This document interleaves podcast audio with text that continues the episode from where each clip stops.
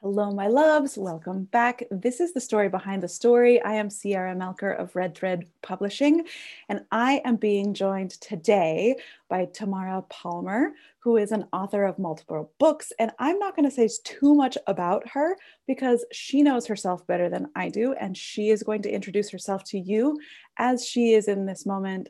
Thank you so much for joining us, Tamara. Thanks. Thank you so much for having me. I love talking with other writers and people leading writing communities. It's my heart and it's my passion. Uh, as someone who's been right writing place. since she was 12 years old on my first typewriter, my parents got me when they got so fed up trying to read my chicken scratch. Um, thank you so much. Yes, I've written two novels now Missing Tyler and Finding Lancelot. They are not connected. I just like missing and finding things. they're not even the same genres, which is really what you're not supposed to do in writing. Because you know, I'm I'm just like completely disregarding all the marketable advice I've been right. given. But um, but Missing Tyler is a YA novel about a 15 year old girl who's lost her twin brother, and it's really the whole arc of finding herself, first love. It's set on the Jersey Shore. It's summer, and she's you know it's the, the ultimate coming of age um, Finding Lancelot is set in England and Chicago and 1500s England and modern day. It's a past life regression story. It's like, you know, Bridget Jones meets Outlander meets throw in all the analogies. It's so much fun. It's crazy. It's wild. Um, but these are the stories that came to me. They're the stories I told, and it's my passion. I am so excited to have you here for a couple of reasons. You're our first fiction writer, which is like a whole nother animal than nonfiction. Um, but I just heard you say some things that I think are already really important that cross genre and, you know, even anything. You said, like, I'm not following all the marketable advice, I'm writing what's coming to me.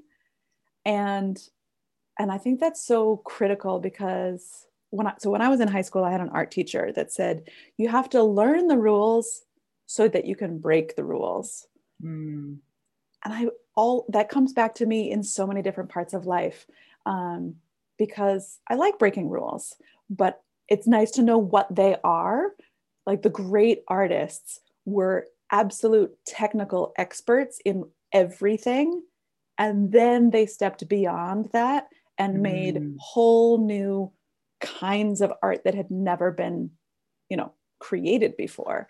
Um, and i think depending it's people who are especially new to writing and a lot of our listeners are breaking into you know sort of their first time writing a story whether it's fiction or more nonfiction.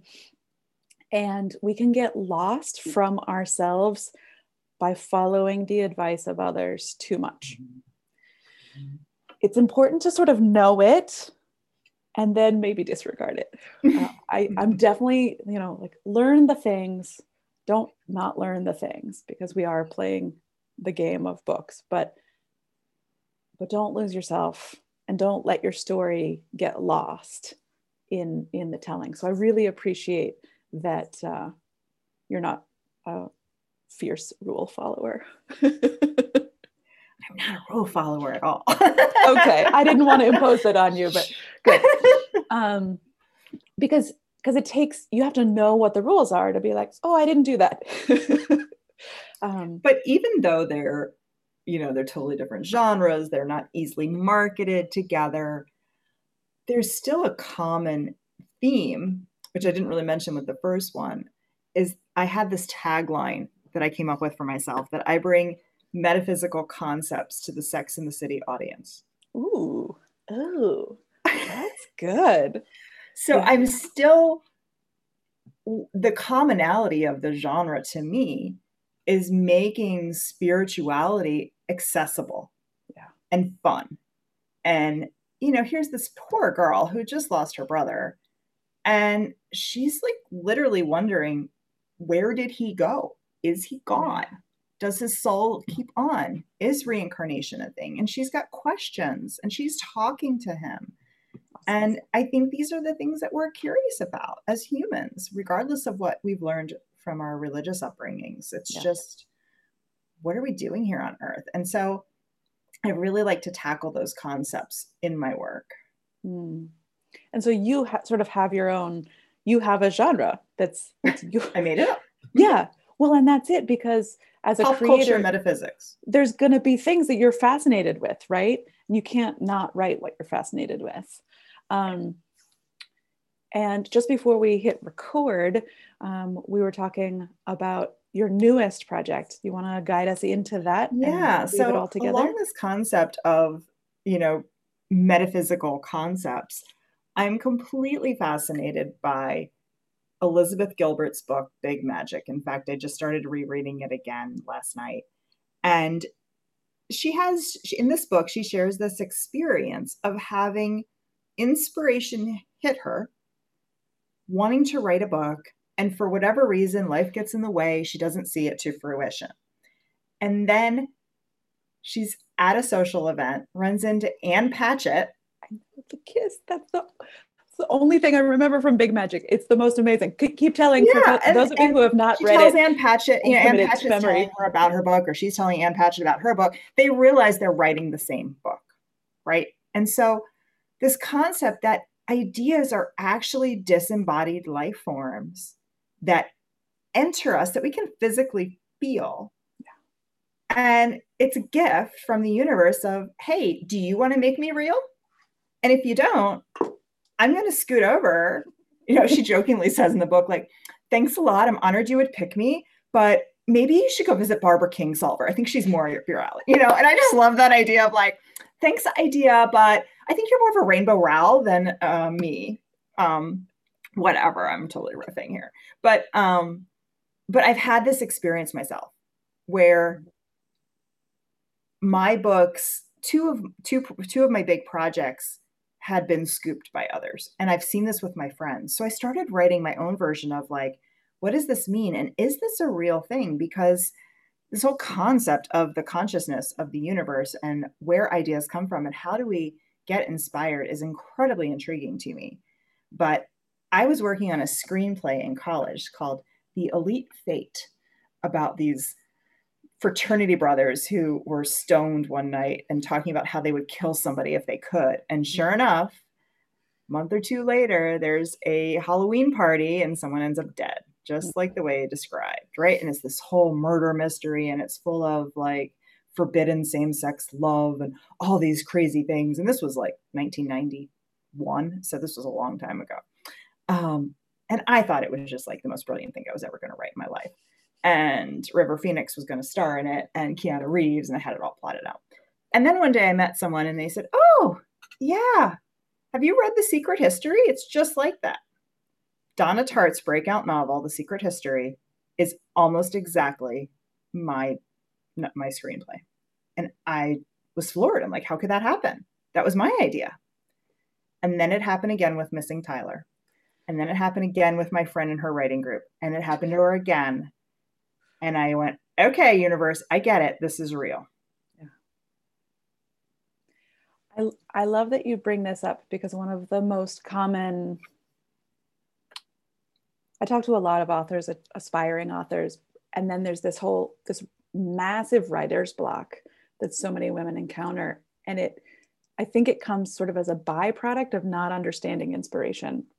And mm-hmm. and Liz Gilbert's TED talk is about this too that like genius is like a genie. It's not I am a genius. It the way it used to be written about is I have a genius, like a genius is visiting me mm like genius and muse being these sort of like external inspirational characters or creatures or life forms that are visiting and um, another friend of mine is working on like how do we cultivate this relationship what do we need to do to be and this is the woman i wanted to connect you with so i will okay what do we need to do to be uh, present, available. Be muse ready? Yeah, muse ready. What do you need to do to be muse ready?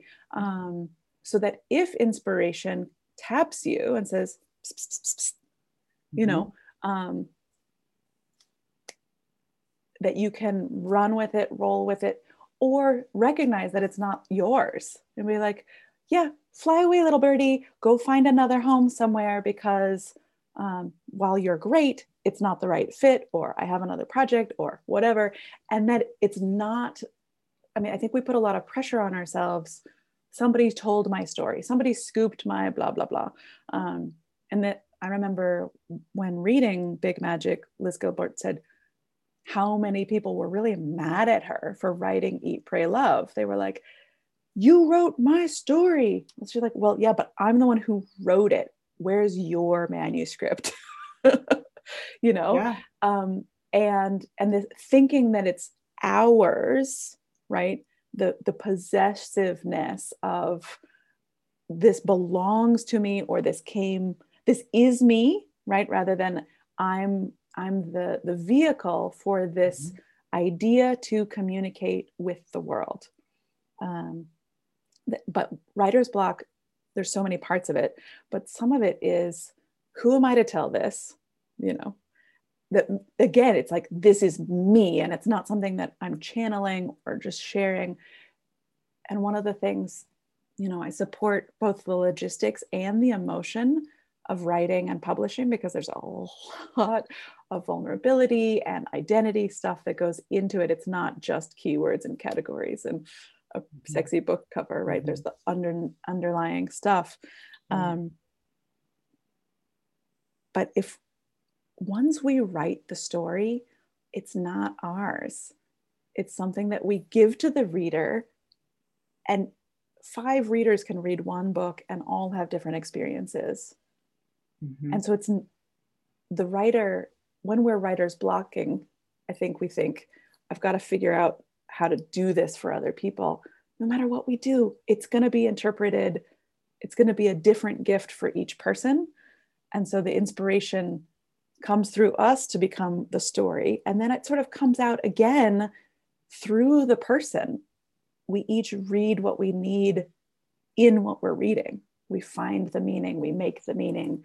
Um, and so I, I want you to keep going and figure this out, um, how to be muse ready and explore this deeper, because I think mm-hmm. that'll um, lubricate some of the creation that's getting stuck in ego and misunderstanding about what these stories are and where they are and, and, and where they're going. So I'm really excited to hear um, what you discover and and to, maybe we can have another conversation. Oh, part two. Understand. Yeah. And I and I almost wonder, so in in Gilbert's book, she kind of theorizes that they're like individual unique things. They pop in me, they leave, they pop in you. I I am almost wondering if it's bigger than that and they go into multiple people at once. Because I just read a cluster of novels that I think all had the same muse. Spark, yeah. They all had the same spark. And now as I read, I'm looking for those threads, especially things that were published in a tight time frame. Mm. If you read The Midnight Library, oh, God, The Invisible Life of Addie LaRue, mm. um, Bell Jar, mm and I think there there's maybe one other. They're all the same story. Hmm. Yeah, I, I I don't think of it as um, as sparks, and maybe so this will maybe contribute.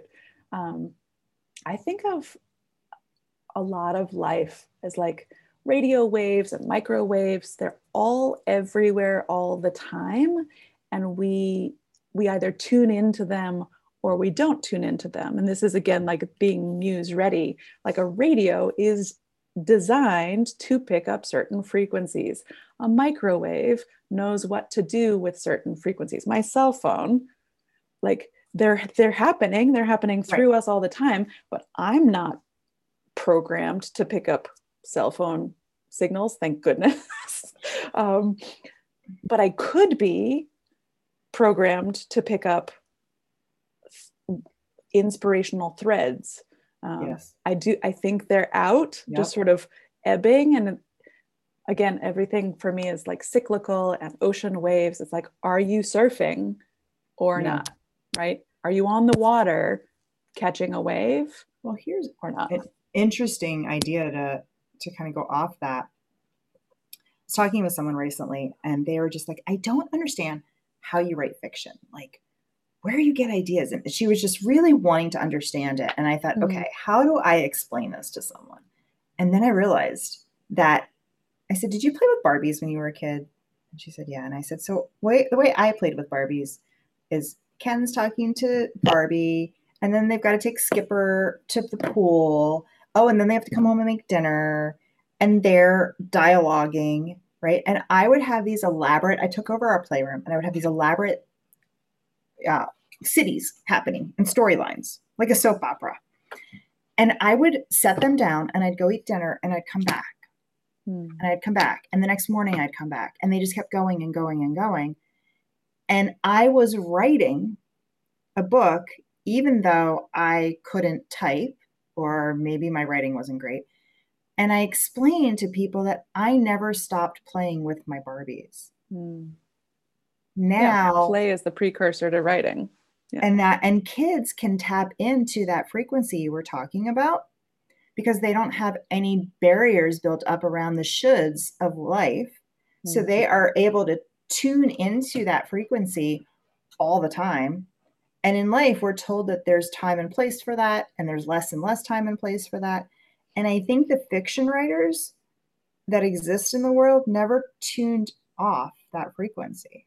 Mm. And any of us could go there. It's a limiting mindset, I believe. And maybe you're maybe most people aren't interested, and that's different. You also have to love words and love being alone in front of a typewriter for hours and hours. There's other things to it. Yeah. But this idea that only fiction writers have this access to these other worlds, I think it's um, I think that's a limiting belief. And I think that's yeah. I think that it's much more available to people than they choose. Yeah. Yeah. And I love that. Um I again, I always think that everyone must want to be a writer because everyone I talk to wants to be a writer or is a writer um, and so that's my my lens of everyone must want to write not everyone does right it's hard it's logistically hard it's emotionally hard there's a lot of steps in it but then there's the people who want to but don't know how and that's the sliver of people who can benefit I, very often i get these just images of something so i feel like as we grow up, like certain walls just appear. And then eventually enough walls have appeared that you're sort of in this maze of a labyrinth of like, this is how we do things. Mm-hmm. But it sounds like fiction writer, the way you're describing it, I get this. Either fiction writers can pull down walls and all of a sudden you can go from one place to another place, you know, time travel, for example, um, past lives and all of these things.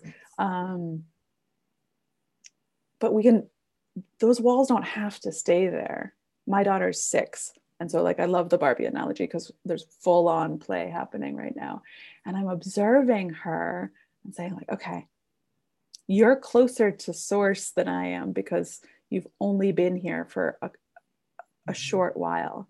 Um, but even the way she plays now as a six year old versus how she played when she was four, right? She's learned a lot of the how we do things. And and her dolls are playing sort of more like grown-ups which is a little bit more predictable and so mm-hmm. she's learned like learning the the limitation i want to and a lot of the women i'm working with we're learning how to undo all of that stuff that we we don't even know that we learned once um, mm-hmm. and that in itself is play like playing with take figuring out who we want to be both as as humans and then exploring that through character and exploring that through writing it is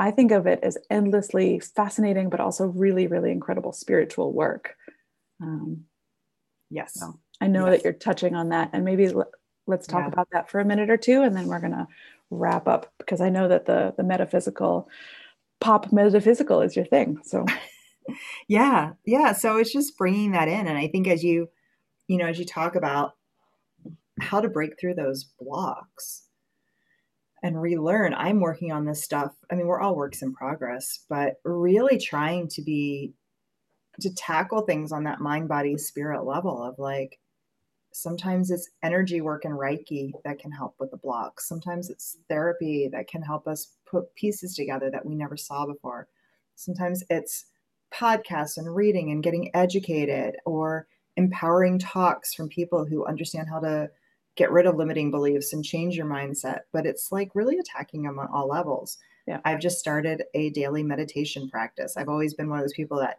I should meditate. I use air quotes a lot. People, Sierra can see me, but everyone else can't. But I'm I'm an air quoter.